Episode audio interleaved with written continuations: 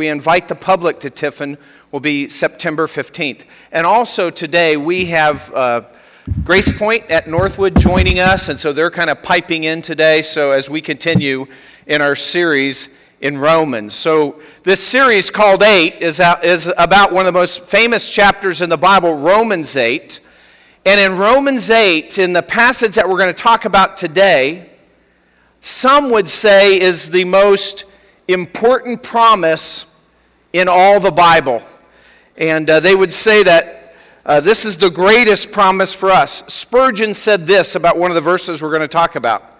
He said, If all things do not always please me, they will always benefit me. This is the best promise of this life. And although it may be one of the most famous passages and maybe one of the greatest promises, this, the verse that I'm talking about that we'll get to today is also maybe one of the most misunderstood verses in the Bible. So we're going to dive in and we're going to figure that out. Romans 8 reminds us, as, as we've been talking, that we live in a fallen world, that we struggle with hardships. We get bogged down in the Christian life. We struggle with hard times or illnesses or suffering. Sometimes it's watching somebody else, a loved one, go through difficulties, and that can kind of oppress us. And when that happens, we can lose our confidence and our joy in the Christian life. And it's like we're going through the motions and we're really not experiencing the joyful life that God wants us to experience. But there is a confidence available in spite of whatever hardships or suffering that you're going through. There is a joy that the deepest trouble can never extinguish. And the question is how do we get that? How do we experience that every day in the Christian life? And you experience Christian confidence and joy to the extent that you understand the three truths that we're going to be talking about today out of Romans 8. Three truths. Now, but before I say these, before I mention these three truths, I, I want to just tell you don't just assume what they mean, because all three have a specific context. And if you just walk out of here with those three truths and put your own meaning to them, then, then it's going to be wrong. And you're going to think that I'm up here preaching health and wealth and prosperity, and that's not what I'm saying. So when I say these three truths, as we go through them, you have to understand the context in which they are written. Does that make sense? Are you ready? I mean, are you ready? To, so here's the three truths. I try to put them in a memorable way. I will not put them in a poem. I tried that once, and it was a disaster, so I'm just going to give them to you. These are three truths, but you have to understand them in the correct context.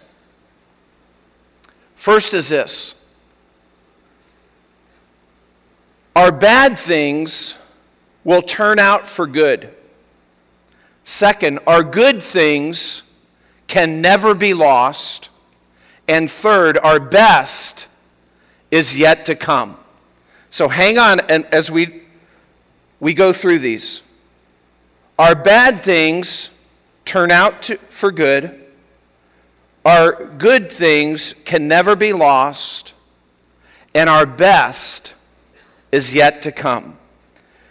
And so our bad things turn out for good. This is a classic verse in Scripture, Romans 8 28. And it says this, and most of you are familiar with this. It says, And we know that God causes all things to work together for good to those who love God, to those who are called according to his purpose. But in, and this is the main one where you got to get the context right. There are four implications of the context, inside the context of just this one verse, all about our bad things turn out for good. First of all, this promise is only for Christians.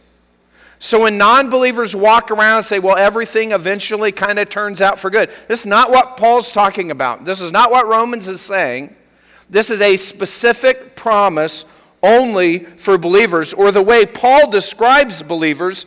First, he says, only for those who love God. That's how Christians are described in this passage by Paul. And if you'll remember, this is something that Jesus taught us. The, the greatest command when he was asked that, remember uh, Matthew 22 37, and he said to them, You shall love the Lord your God with all your heart, with all your soul, and with all your might. And so Paul's saying this promise is for those who love God. And of course, most of us here are thinking, well, I love God. Well, maybe not as much as you think, because Jesus also told us in John 14, 15, he said, If you love me, you will keep my commandments. You see, our, our, we love God by obeying Him. As we love God, it shows up in our life by obedience to God. So that's the first implication. Only for Christians. Second is all things. This whole all things happen to Christians. A lot of people have this misunderstanding that, well, if I become a believer and I love God by obeying Him, then nothing bad is going to happen to me. That's not what the Bible says. The Bible is telling us as believers we should expect hardships. So we should expect even persecution. We should expect hardship even because we're believers, because other people will not like that. So that's not, he's not saying everybody's okay. This all things that Paul uses, this term, it's very broad and, and it encompasses good things and bad, but especially the emphasis in this context is suffering and hardship. And what he's saying is God causes even bad things to work out for good for believers. And so we need to get that. Paul saying, even agonizing hardships that you experience as a believer will be used for your good by God. That's what Scripture is telling us. And of course, the greatest example of that is Christ on the cross 2,000 years ago.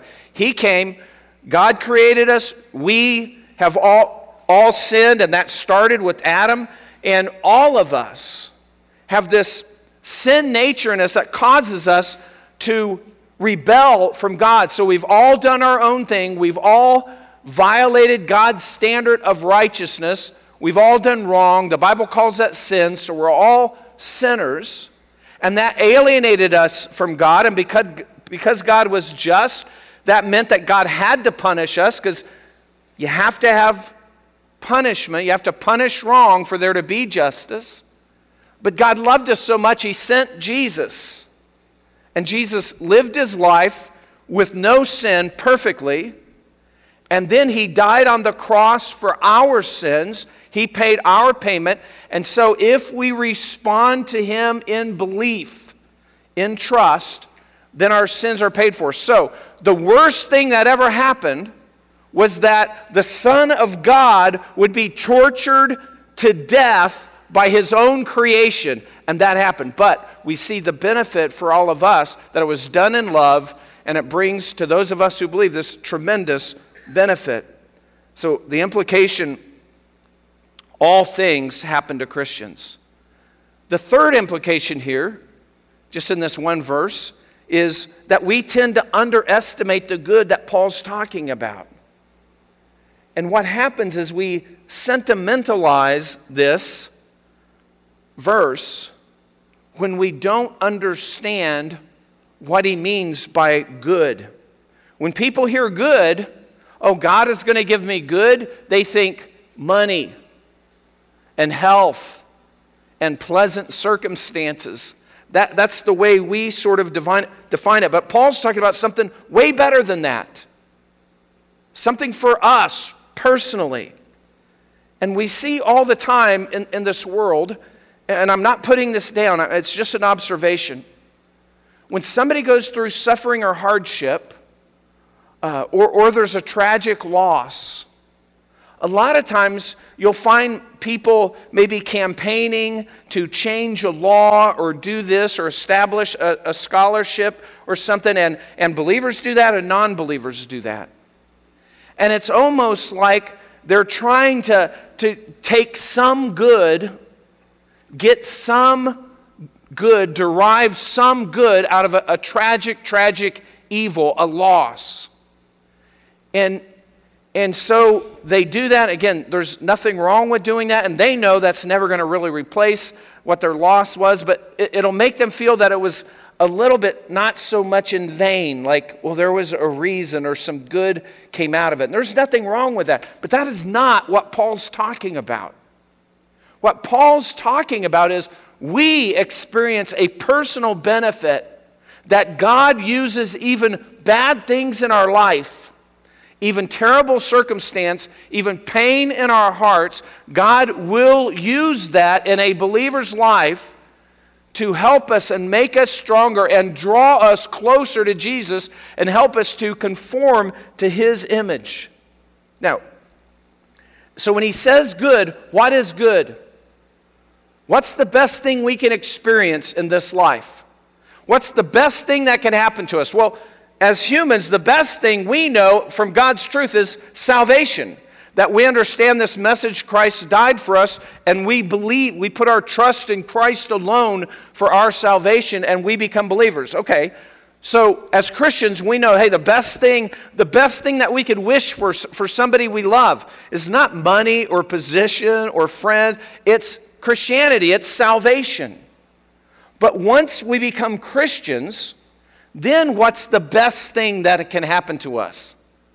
Well, Scripture's telling us that the best good for us is that we would grow closer and closer to the King, the Savior, who died for us. And that's part of that being conformed to his image that we'll get to. And so, this is the best thing that can happen. Now, and and then you've got to kind of square with if that doesn't sound that great to you, then something's wrong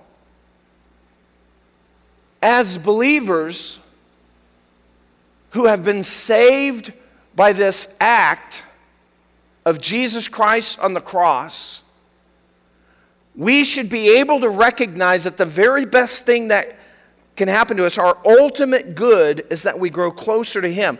Because we know that as we grow closer to Jesus, then we will have the confidence and the joy. We will be able to love others like we've never been able to love others before. We will have the strength to do that.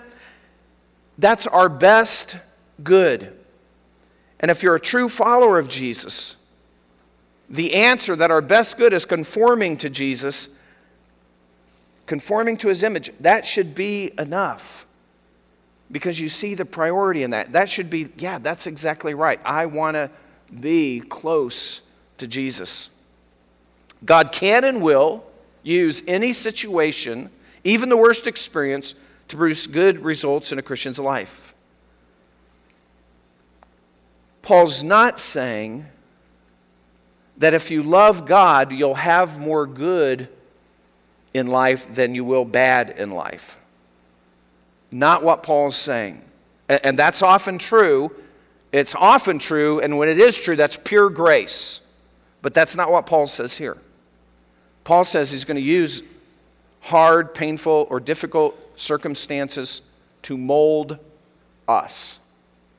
To me, the best example of this for us to see it work in our life is marriage. Marriage is kind of weird. I mean, God invented it, so it's a good thing. I'm not questioning that. But two people who, who have a who are prone to be selfish sinners, like we all are, are joined together and they merge their lives together and they live together in one house. And then that in, in, inevitably that brings conflict that has to be resolved. And sometimes that, that just that's resolved and there's a lot of love there and everything goes good. And sometimes it's a little rougher and people need some tweaks or some counseling to, to get them through some, some rough, rough patches. But think about how marriage for those of you who are married, think about how marriage changes you. I mean, marriage changes you, right? And as believers, especially if we're married to a believer, then that change should be a good change. And God can use this other person in your life, whether it's going smoothly or not going smoothly, or even if, if it's just going terribly.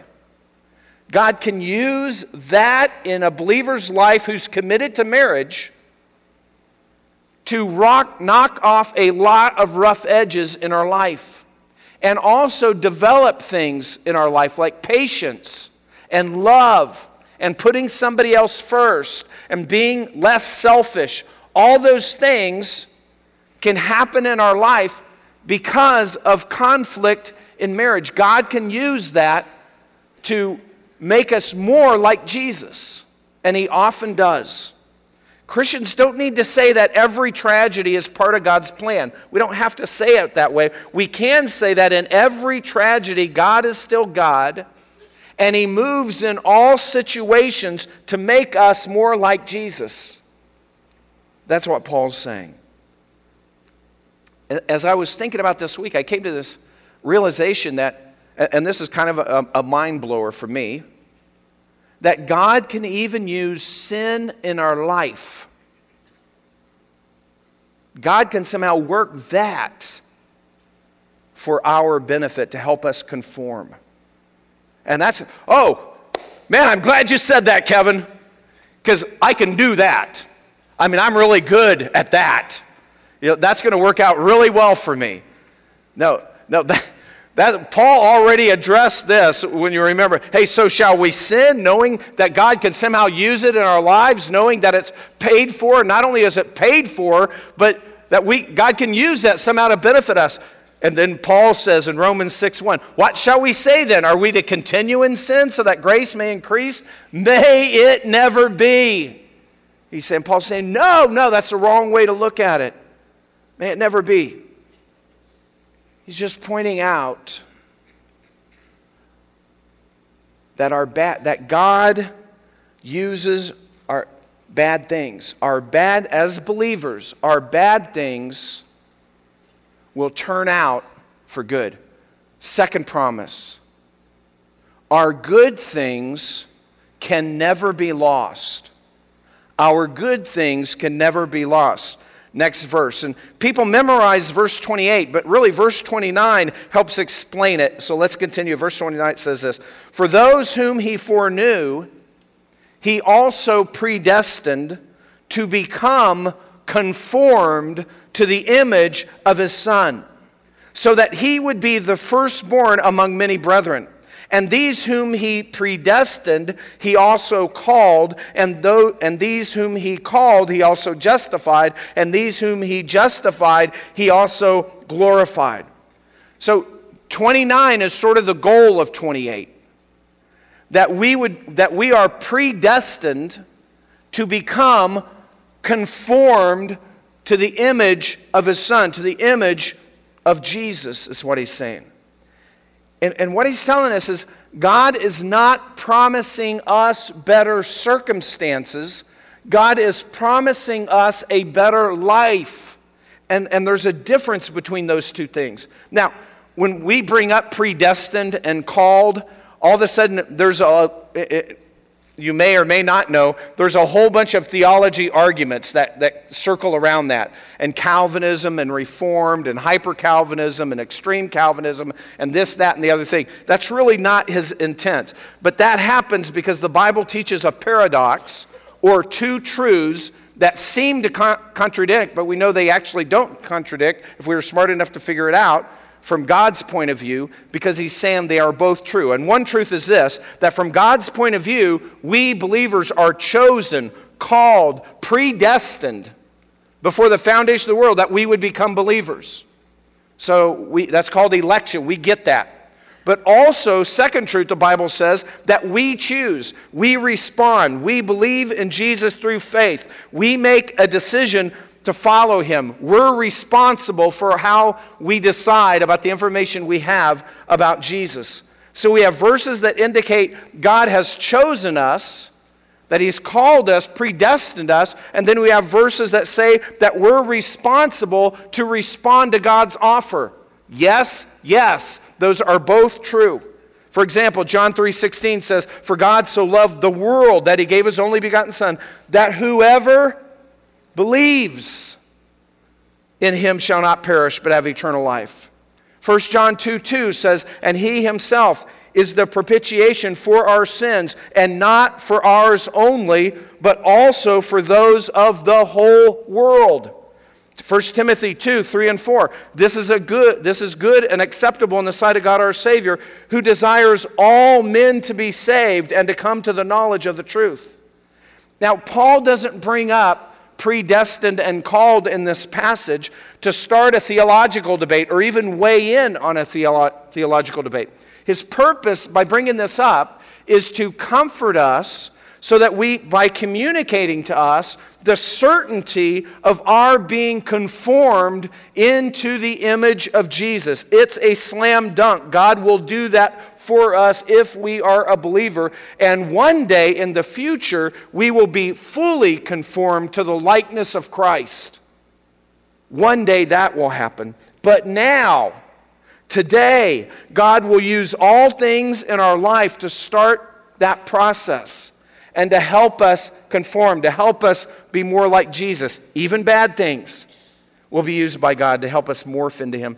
Strangely, even sin in a weird way, which we can never excuse, can be used by God for our good. Being predestined is just a, He's just communicating a guarantee that our destiny is forever fixed. Can't lose our salvation once we put our faith in Christ, it's a slam dunk. This will happen sooner or later. This will happen. So our bad will turn out for good. You got it? And our good can never be lost.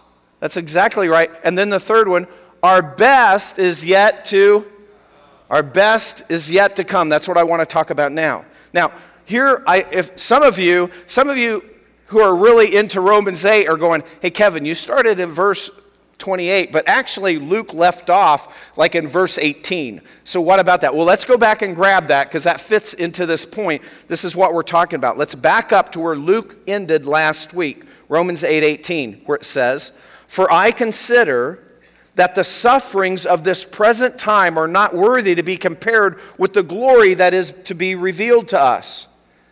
Simple way of saying that, Paul's saying, hey, our present suffering, the hard things that we're going through, is nothing compared to our future glory. This is just a drop in the bucket for eternity. Hang on, this is nothing. It will be worth it. And then he continues in verse 19 For the anxious longing of the creation waits eagerly for the revealing of the sons of God. For the creation was subjected to futility, not willingly but because of him who subjected it in hope that the creation itself also will be set free from its slavery to corruption into the freedom of the glory of the children of God. I know that's a mouthful. Here's what Paul's saying Adam sinned, and because of that, the whole human race fell into sin. And then Paul's pointing out that even nature, even the world, even nature was adversely affected by that. Nature today is not what it was in the garden, not what it ought to be, not the way it was created to be. Now, creation itself is in slavery to corruption. Nature itself is caught in a continuous cycle of death and decay. And the whole universe, as we look out beyond nature, it's all winding down, running down. It's losing more energy than it can generate. There's the second law of thermodynamics and all this stuff. But scientists see this today. Everything in nature wears down and dies. But, but God isn't done yet. Creation will be liberated. Here's what he says, continuing in verse 22. For we know that the whole creation groans and suffers the pains of childbirth together until now. And not only this, but we but also we ourselves, having the first fruits of the Spirit, even we ourselves groan within ourselves, waiting eagerly for our adoption as sons to the redemption of our body. Even we groan. Eh, here's what I've noticed I'm in my 50s, and when I came into my 50s, I've turned into a groaner. I don't know how that happened. I mean, I will sit down. If I'm sitting down for too long, like say a couple hours, and I get up, I groan. I don't even know how that when that started. I, and then not only that, when I get up, I either have to work to straighten up, or it's like four steps before I can straighten up. It's like this. Oh yeah, okay, I'm. I, has that happened to anybody else? Is that just me? Do I need to go to a doctor? You know, I've turned into a groaner. That's not, now what Paul's talking about is much more significant than that. Paul's pointing out that, hey, we long for getting rid of our sin, getting rid of, our flesh that bounds us to sin, our, our nature, to, to move on. So last week, Luke talked about how we've been legally adopted as sons and heirs into God's family, but we haven't yet fully experienced all the benefits of that. We own them, we just haven't lived them out yet. And here's how it continues in verse 24 For in hope we have been saved, but hope that is seen is not hope. For who hopes for what he already sees? But if we hope for what we do not see with, pers- with perseverance, we wait eagerly for it. It's something in the future. In the same way, the Spirit also helps our weakness. For we do not know how to pray as we should, but the Spirit Himself intercedes for us with groanings too deep for words. And He who searches the hearts knows what the mind of the Spirit is because He intercedes for the saints according to the will of God. Here's what Paul's saying there.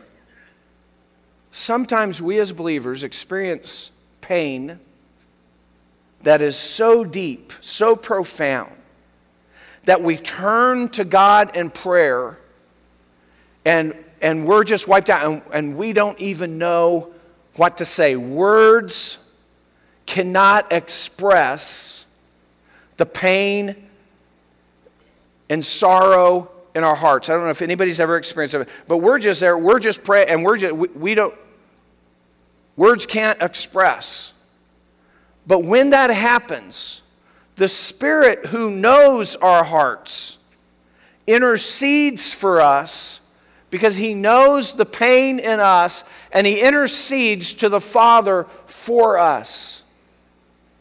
That's a promise, a comfort from God the Spirit intercedes for us, knowing the hurt in our heart.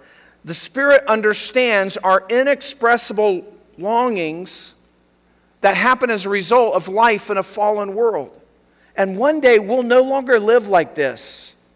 One day we will be glorified. And that brings us now back forward to the last verse I'm going to deal with, which is verse 30. We left off in 29 earlier before I went back. Verse 30. And these whom he predestined, he also called. And these whom he called, he also justified. And these whom he justified, he also glorified. Our best is yet to come. He's saying our best days lie ahead. A day is coming when all of our pain, all of our painful days, they're all behind us. And that hasn't happened yet because we aren't home yet. We are aliens. We are just here temporarily. We are not at our true home. And this life is not all there is. So here's my question What's your issue? What's your trouble? What are you burdened by? What's wounded you? What troubles you to keep you from having peace in your soul? What is it?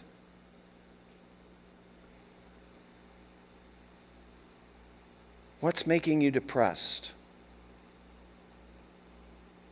What's robbing you of your joy? What's bogging you down? What's overloading you? Here, Paul is telling us in Romans 8 28 that no matter what you're facing, if you're a believer, no matter what you're facing, no matter what you're going through, no matter what you're experiencing, God will use that to help you be more like Jesus. God will use that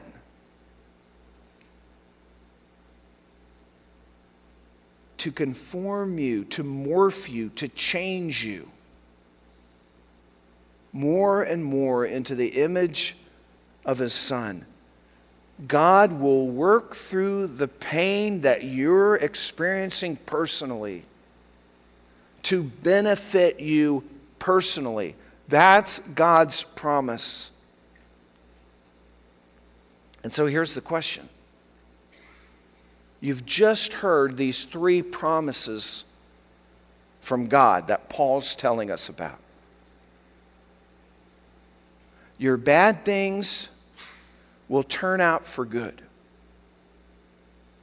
Your good things can never be lost. And your best things are yet to come. Are you going to understand that and embrace that and know that as God's truth and walk out of here in light of that truth? Or are you just going to hear some words from the Bible and walk out and sort of enter life just the way that maybe you came in if you were burdened, or, or just get back into the routine? Christian. Should, don't, don't be that way. If you're here and you're not a believer, hey, this is what God offers us, but, but don't come. Don't come to Jesus so your bad things are turned out to good, or your good things can't be lost, or your best. Come to Jesus because Christianity, the gospel, is true. Jesus really died. He was really the Son of God. He really loves you, and He really made a way. Come to Him because this message is true. But, believer, Christian, have confidence and joy in your life because you know for certain that your bad things will be turned to good. Your good things can never be lost, and your best is yet to come because you're not home yet. Let's stand together for prayer.